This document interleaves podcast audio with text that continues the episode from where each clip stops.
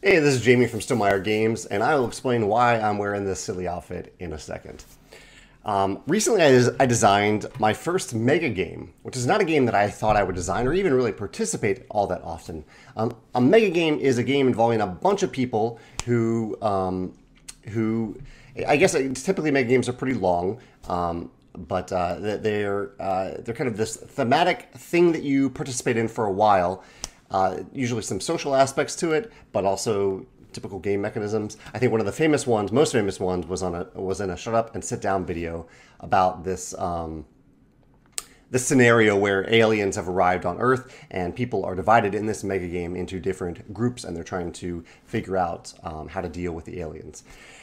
Uh, my mega, mega game is a little bit different. I base mine off of Squid Game, uh, the TV show, the Netflix TV show. And I did this. Squid Game came out around a year ago, and I thought it'd be a fun idea for mega game to to to run at a, a, kind of a mini convention, a very small convention run by some friends. It was kind of a friends only convention, friend of a friend who was running this convention called Group Vergence. And uh, so I created this this game called Marshmallow Game, and that's uh, you can kind of tell why the outfit is white here. I created an event called Marshmallow Game um, for a large group of people playing off the idea of the the schoolyard games found in Squid Game. So this was not going to be a violent game by any means. Um, rather, I was taking that kind of that schoolyard game element of Squid Game and bringing it into my game, Marshmallow Game. And all of the challenges in my game, all the schoolyard challenges, were based on marshmallows or used marshmallows. Uh, the setup for the game, and so I'm going to go through today and to describe uh, what uh, what kind of the thoughts that I went into creating this game, and also the different challenges. Uh, feel free to skip ahead if you are more intrigued by the challenges themselves. They're kind of little little mini games that I created that worked fairly well for a lot of people. But I'll also discuss some things that I might change if I ever did this again, or if you ever want to try this mega game. Um, the setup and cost for it. So the cost was pretty much to get uh, these outfits. Again, I'll come back to the outfits in a second. Why I even got these outfits. Uh, the outfits, the marshmallows, um, some spaghetti noodles, cups, tape. Uh, uh, and some prizes. I had some prizes for the winners, as well as a big uh, kind of a poster board to keep score, um, and a few other odds and ends, pens, things like that. Uh, and I one of the f- core focuses here is I wanted it to be on a budget, and I also wanted setup to be fairly easy. Uh, this was a, a, a week long, a weekend long gaming event, and I wanted to be present for all the other fun stuff happening at the weekend.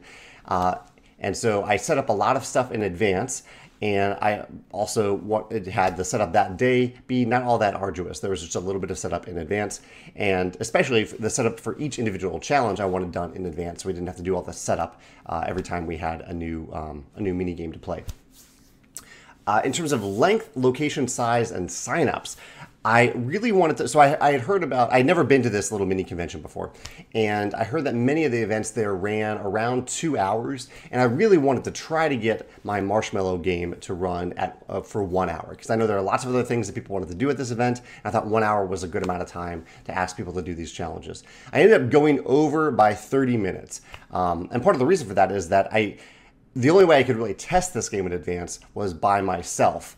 Um, and so I was able to test some of the challenges by myself, but uh, in seeing how things actually run in, in person, it speaks to the value of playtesting. Some things run longer than you expect.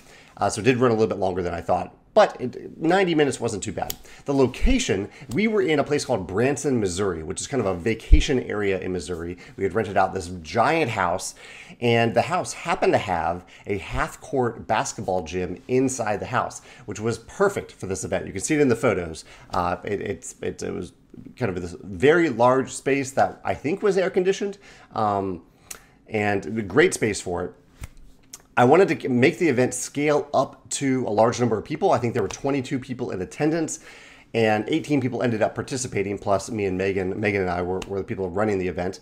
And I also, crucially, didn't want to necessarily ask people to sign up in advance. It's helpful if they did, just so I had a rough idea for how many people were playing. But I thought kind of I, I wanted it to be flexible, so if only a few people showed up, it could work. Um, but the more the merrier. I wanted to be able to scale up to, I believe, 21, 22 people it could have scaled up to. But 18 turned out to be a great size for it. That was a great number to have exactly 18 people. A few other things before I get to the challenges. Uh, I, I decided not to make this a player elimination game. So, Squid Game the Netflix show is very much an elimination game with the threat of death. That is the way that you're eliminated from this game. Obviously, I didn't want any death. I did not want any violence of any sort in in Marshmallow Game, and I also, just in general, I, wanted people, if they were excited about this thing, to sign up. I didn't want them to play for five minutes and then be eliminated and no longer be able to play. That would have created a different feel for it. Maybe that would have been okay at an event like this because people could have then watched or they could have gone and done something else, some other activity. But I thought that using a point system would be better. So I, created a system of assigning points to each of the six challenges, with the winner being the person with the most points. And in fact, I had prizes for the top four people. So even just finishing in the top mattered. Points do create a problem, though, as I'll mention later on in, as I discuss the challenges. Um, and I had a big big scoreboard to track the points throughout the challenge, which was also a little bit of a problem because Megan's time throughout the challenge, throughout the event, was spent often updating the scoreboard. A lot of her time was spent on that. So if we hadn't had a point system, that part would have gone smoother as well. If we'd used elimination instead. Yeah, I think there's a pros and cons to that. Last, let's get to this outfit that I'm wearing. So, I had learned that uh, from previous events at this um, at this mini convention that people really liked getting dressed up in fun outfits, and I thought it'd be fun to have an outfit for people to wear to get them in the spirit of the challenge. And so I looked up these. I tried to find these um, these painters outfits. So this is kind of a thin material. This is a thin outfit, it's a onesie. You can't really tell from from the video, but it is. It's a onesie that you get to wear, and uh, it's fairly lightweight. You can put it on over your clothing. And this, when people showed up and found that they the, got to put these on, uh, that was maybe the most fun moment of the whole thing. People seemed really, really excited to put on these silly outfits and uh, kind of in, enjoy being uh, a little silly with everyone and kind of looking like marshmallows because this the theme of this thing was um, marshmallows. So I thought the outfits went over really well. I'm glad I got the outfits. The only challenges encountered with the outfits are one, I had to buy them in bulk. I had to buy 25 of them all at once and they were kind of a one size fits all. And so I thought people could like tie it around their waist or things like that. But there were definitely some, you know, different body types, different heights, different sizes, and so they didn't fit everyone as well as uh, as, as I, I, would hope. Even though they are pretty baggy, that's one of the challenges with an outfit like this. Also, we ended up getting pretty hot by the end of it. I think maybe it would have been okay if it was a 60 minute um, game in this gym, which I, as I said, I think was air conditioned. But uh, even with a thin outfit like this that breathes, we still got pretty hot. Everyone was a little sweaty under the outfits afterward. Many people showered afterward. Um, yeah, so there's that. The other twist we added at the last minute is that originally this was going to be largely a uh, an individual challenge with, and in the end it was. There was an individual winner and then three runners up. But at the last minute, we were kind of looking at the uh, the squid or the poster that we had. This is the the marshmallow game poster. You can see uh, it's kind of a marshmallow game poster, but with a, uh, a marshmallow superimposed there. Uh, we were kind of looking at these uh, these shapes, and Megan had the great idea of what if we put the shapes right here on the different outfits so that we would have three teams, each associated with a different shape, and have those teams mean something in a few of the challenges, not not throughout the challenges, but sometimes. And that seemed to go over really well. I think people liked that there was an individual aspect to the challenge, but they also seemed to really like the idea, especially at the beginning and in the first challenge, which was the team challenge. Uh, the idea that they were they were all um, sorted into these teams, sorted into houses like Harry Potter kind of, um, and they had to compete with this team together. There was a lot of camaraderie that instantly formed by being randomly sorted onto teams and knowing that they were going to compete as a team a little bit. And it also allowed for some twists to happen as we played. I'll talk about those twists now because let me jump into the challenges and discuss them. So the first challenge was called Toss. And uh, this was a light dexterity challenge where each player had three big chunky marshmallows, and I had set up uh, a configuration in the middle of the room. Um, everyone had to circle circle up around this this little configuration of different things that people wanted to throw the marshmallows into, and so there was a square formation, four corners of cups. There was a triangle formation of um, of slightly bigger bowls, and then in the middle was a big bowl, a big circular bowl. And so again, these are these shapes. This was the team challenge. So if you were on the square team, you were trying to show to throw your marshmallows into the cups. If triangle team, into the slightly bigger bowls. Circle team into the biggest bowl. But they were all pretty close to each other. And so even though you're trying to throw something into your uh, your cup or bowl, um, you might hit another bowl. I like the idea of this challenge a lot. And also, if, if, everyone could not touch inside the circle, but you could reach into the circle and grab errant marshmallows. So many people got multiple throws because they were able to get marshmallows out of the circle in addition to the three marshmallows that they started with. So just trying to, at the start of Go, people were just throwing marshmallows into these cups. And after about 30 seconds, either marshmallows were all in the cups and bowls or they were unreachable. So the challenge ended then. Um, this went over pretty well, except that the bowl in the middle had a huge advantage. It had way more marshmallows than anybody else, and only one marshmallow ended up in the cups. So even the cups, there were more cups, uh, they were more difficult to hit. So I think if I did this again in the future, I would make the cups, the, the cups on the, the corners of the square a little bigger to make that target a little bit more helpful for people. So that was toss. That was probably the only change I'd, I'd make for toss. I thought it worked pretty well overall for having people do that. Um, it didn't take very long. It had a little bit of sense of it, people were um, operating on their own as individuals, but they were competing for their team. Um, yeah, I thought that I thought that went pretty well. The second challenge was hex.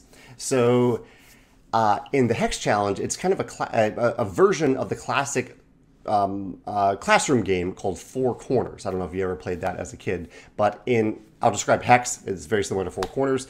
Um, I count down from 10, and as I count down, people race into six different sections of the room. Or not, not really race, they choose a section of the room and they walk over to it. And the sections are marked on the wall one, two, three, four, five, six. So you're choosing a section. And uh, then Megan and I rolled these giant inflatable dice that I that I had. These are giant inflatable D6, and everyone who was in uh, the corners where the number is rolled they are kind of the winners of, of that round of the challenge. We played three rounds of this. And uh, the, so the people in those corners gained marshmallows from the people in the other corners. So basically, what we did is if we rolled a two and a five, then we walked around to all the other, the non, the, the one, the three, the four, um, and the six. We walked around to those sections of the room. We took one marshmallow from each of those people. I think everyone started with three marshmallows in this challenge. Um, yeah, three marshmallows and we took one marshmallow from each of them, and then we divided those marshmallows evenly amongst the people who were in the uh, the, the two and the five that we rolled. Uh, this went pretty well, and is very easy to explain. Um, a few of the things that didn't go quite as I would hoped is that I think a people were hoping it would last a little bit longer. It was a very simple challenge. People were hoping it would last a little longer. Two, or B, it's a very luck driven challenge. Like you don't really have a lot of agency. Your agency is largely based on where you see other people show up. So there's that factor. The other factor that uh, that was tough to control is that these inflatable dice are not perfectly balanced. And in the first roll, and I think even in the second roll, we rolled um, mostly ones. And so everyone in the uh, in the one corner, the one section, really strongly benefited to the point that in the last roll, almost everyone was in the one section, and we didn't roll a one then. So a, a, few people did benefit then. In fact, I think they got quite a few marshmallows, which ended up being really fun for the challenge. But I would have loved to have perfectly balanced inflatable dice. We did. I did it inflatable dice because they're really big. People could see them from across the room, and they're kind of fun to roll. But maybe big, uh, spongy dice. They're also easy to transport. Um, but I, I thought that part went really well, and I think I, I also w- would have made the challenge go a little bit longer. People people were seeming to have fun with it and wanted wanted a little bit more of it. So that was challenge two, Hex. Challenge three was Survive, and this was the one where I realized that people um, are clever and creative, and I uh, this challenge this whole thing wasn't exactly organized around the idea of people trying to break the rules. Um, in Survive, it was a challenge where you had to take a cup. So I had these red solo cups, and I gave each player six marshmallows, six big marshmallows in this cup, and they were lined up against a wall. And when I said go, they had to balance the marshmallows on the bottom of the cup and make their way across the room to another cup with their name on it um, that was kind of randomly sorted against that wall. And they had to put uh, their marshmallows on the cup and then go back and get more marshmallows and, and then go, go back to their cup. I think what I would redo, and so a couple things went wrong right away. One is that a number of players, uh, because I didn't say otherwise, a number, number of players put all the marshmallows in their mouth and then stuck them to the cup and then went to the other side and dumped them all in right away. And the challenge was over then because I had said that the challenge is over when the first player puts all six of their marshmallows in their other cup. And uh, with that player's team, that player getting one point per marshmallow, all players getting points for how many marshmallows they, they put in their cup, and for that player's team, getting each of their team members getting a bonus of two points. So that happened instantly, and I was like, oh well, that I wasn't expecting that, and I really don't want to get this gym super messy and dirty, and so I had to clarify um, that you can't in any of these challenges you can't alter the marshmallows and, and you can't make them sticky. You have to just keep them as they are. You can't squeeze them into a tiny ball. They are just fluffy marshmallows that you have to use as the challenge is designed. Um, and so we actually ran the challenge again. We ran it twice with people getting points for both times. The second time, though, uh, some people moved really, really quickly. Like some people were focusing on balancing all the marshmallows on their cup, while a few people realized that three marshmallows balance really easily on the cup, and they went back and forth. And there for anyone who had been trying a different strategy, there was definitely this sense of dejection afterward, where because they didn't get any points, the challenge was instantly over. And so I wish I had done something a little bit different. One of two things. I wish I'd either said, "Here's the time frame. Here's 60 seconds, 30 seconds, whatever it is. Get as many marshmallows in your cup as possible, uh, and not had it have it end instantly based on one player getting six marshmallows in their cup." And or um, telling people that. Uh, they can only move one marshmallow at a time. And so the whole challenge is just keeping one marshmallow on your cup, balancing it across the room, getting it in the other cup, and then coming back to get another marshmallow. And having the challenge end when a person gets six, everyone gets points for how many they get in their cup. I think at that point, everyone would have at least gotten points. And it would have been a little bit different of a challenge because it's not that hard to balance one marshmallow in a cup. But I think either of those would have worked better than how Survive actually went. Challenge number four went pretty well. Challenge number four was Dilemma. So in Dilemma, we had this big circle, and I gave everyone, how many marshmallows did I give them? Uh, I believe everyone had seven small marshmallows. This was a prisoner's dilemma challenge where uh, I, I, did a, a countdown, um, and people had that time to confer with a player on their left and their right to decide how many marshmallows, how many small marshmallows they wanted to put in either of their hands. And when I said reveal, everyone would reveal the marshmallows in their hands. And if um, in my, say, left hand, the number of marshmallows in that hand matched the number of marshmallows in the hand in the right hand player to my to my left, so are the hands that are close to each other, then we each get a marshmallow from the supply. If I have more marshmallows than the person who revealed marshmallows on their on their right hand, then I steal one of their marshmallows. So this whole concept, prisoner's dilemma, again, pretty easily to, to explain. Um, some fun social dynamics. I thought this one went really well. And I would only change one thing about it, and that would be that uh, other than people getting really sticky hands and maybe having some wet towels on, on hand, uh, I would escalate it more. So I would say, so we'll do this over three rounds. In the first round, we'll do one. Mar- you get you gain one marsh- marshmallow, or you steal one marshmallow. In the second round, it's two, and the third round, it's three. I think that would have led to, some really interesting choices uh, over the escalation because by the end, like in the in the third round, maybe you've been partnering with a player to your right this whole time.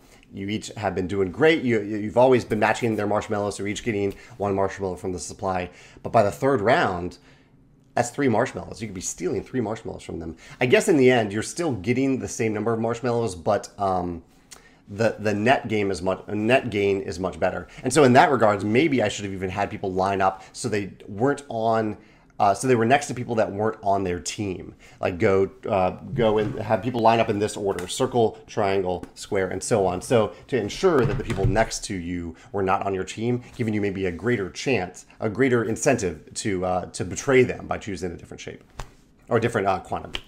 But otherwise, I thought Dilemma went pretty well. Number five was Push Your Luck. This was um, fun while it lasted, but I think it could have gone a little bit better. This was another game that used these dice that could have been better balanced. I had everyone line up against a wall, and the goal of the challenge was to get to the other, the far side of the wall. And the challenge was over when any player would reach that side.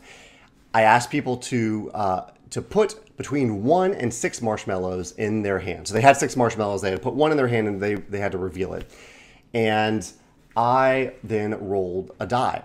And if the number of marshmallows that you put in your hand was uh, greater than or equal to the number that on the die that was rolled, you got to move forward a number of steps equal to the marshmallows in your hand. So, for example, if I put two marshmallows in my hand, I reveal two marshmallows, and the die roll is a three, um, then uh, in fact, I think I've said this a little bit incorrect. If the die roll is a three, because my number is equal to or less than, that's uh, that's what you're going for. Um, then I get to move forward two steps. And so throughout the whole challenge, every turn basically if you wanted you could reveal just one marshmallow and know that you could always take exactly one step forward but if you want to take a bunch of steps forward and the, the room was spaced out to be a total of 12 steps um, you could put say like five marshmallows in your hand but if i roll a one two three or four you're not moving at all. But if i roll a five or six you're moving five steps. So kind of this risk reward push your luck um, element here uh, again, the dice I think were the challenge, and maybe even the length of the room because the dice oh, we rolled a six. I rolled a six, I think maybe twice, and so a lot of people move forward, including the last step where there actually was a nice little separation where maybe I rolled a three or a four. There was some separation between people, but then the final roll was a six. And so everyone moved forward, and I think only two people didn't actually meet, reach the wall. And so that was not quite ideal. I think it, needed to be a little bit longer, longer than 12 steps, and again, have better balanced giant dice. That would have worked out a little bit better too. But otherwise, this is a, this is a little mini game that I learned from. Um, I'm blanking on the game now. It is a, there's a uh, Istanbul. The game Istanbul has essentially this game in it in one of the little mini games, one of the little actions.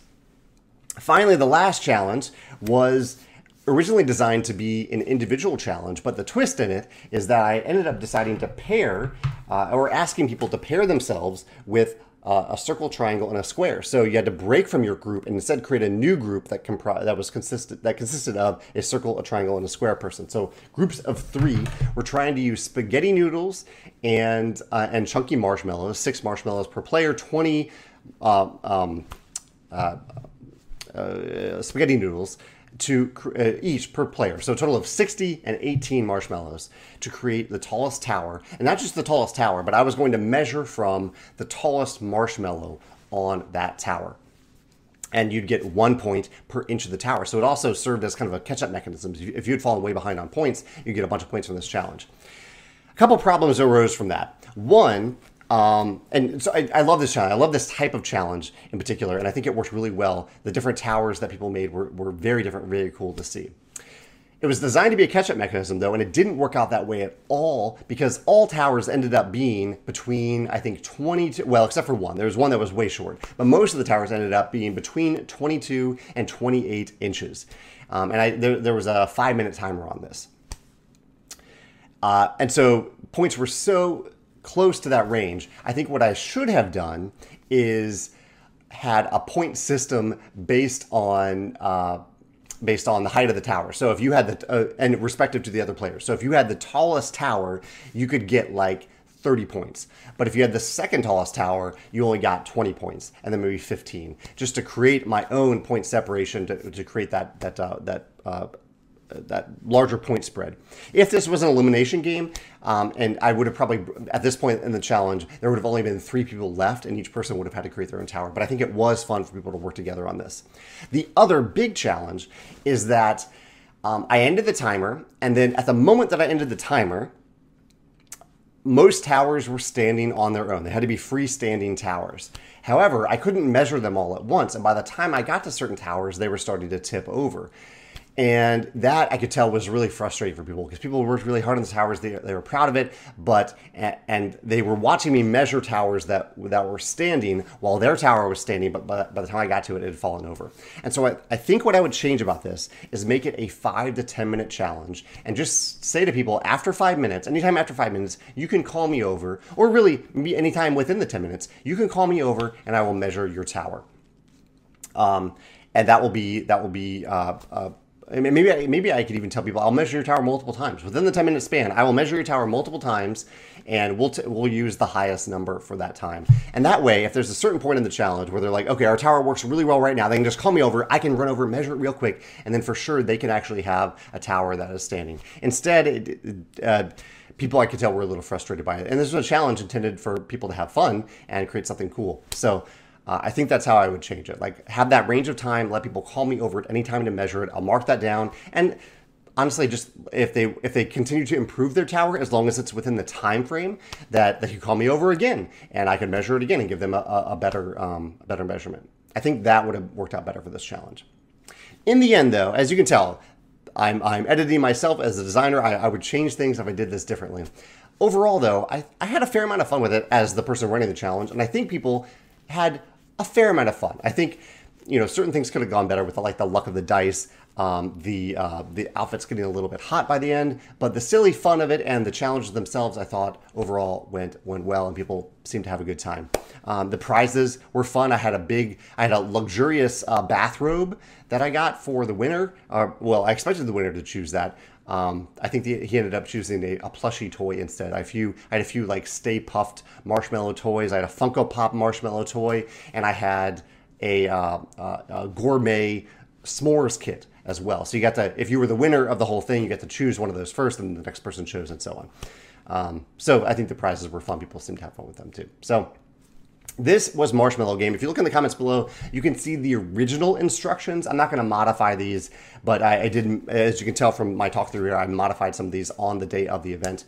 But uh, but yeah, that was my experience, kind of designing and running a mega game and and learning from it in the process. I'd love to hear from you. I'd love to hear your thoughts on this. If there are any schoolyard challenges that you think would work for a marshmallow game, uh, I'm curious if any of you ever run a marshmallow game. That would be amazing if you ever ran it and what you did differently, what worked, what didn't work. And if you've ever participated in or ran any sort of mega game, I'd love to hear your thoughts on that experience in the comments below. Thanks for joining me for this special episode. It was fun to talk about this weird game that maybe will only happen once, but uh, but I had fun with it, and uh, I look forward to hearing your thoughts in the comments below. Thanks.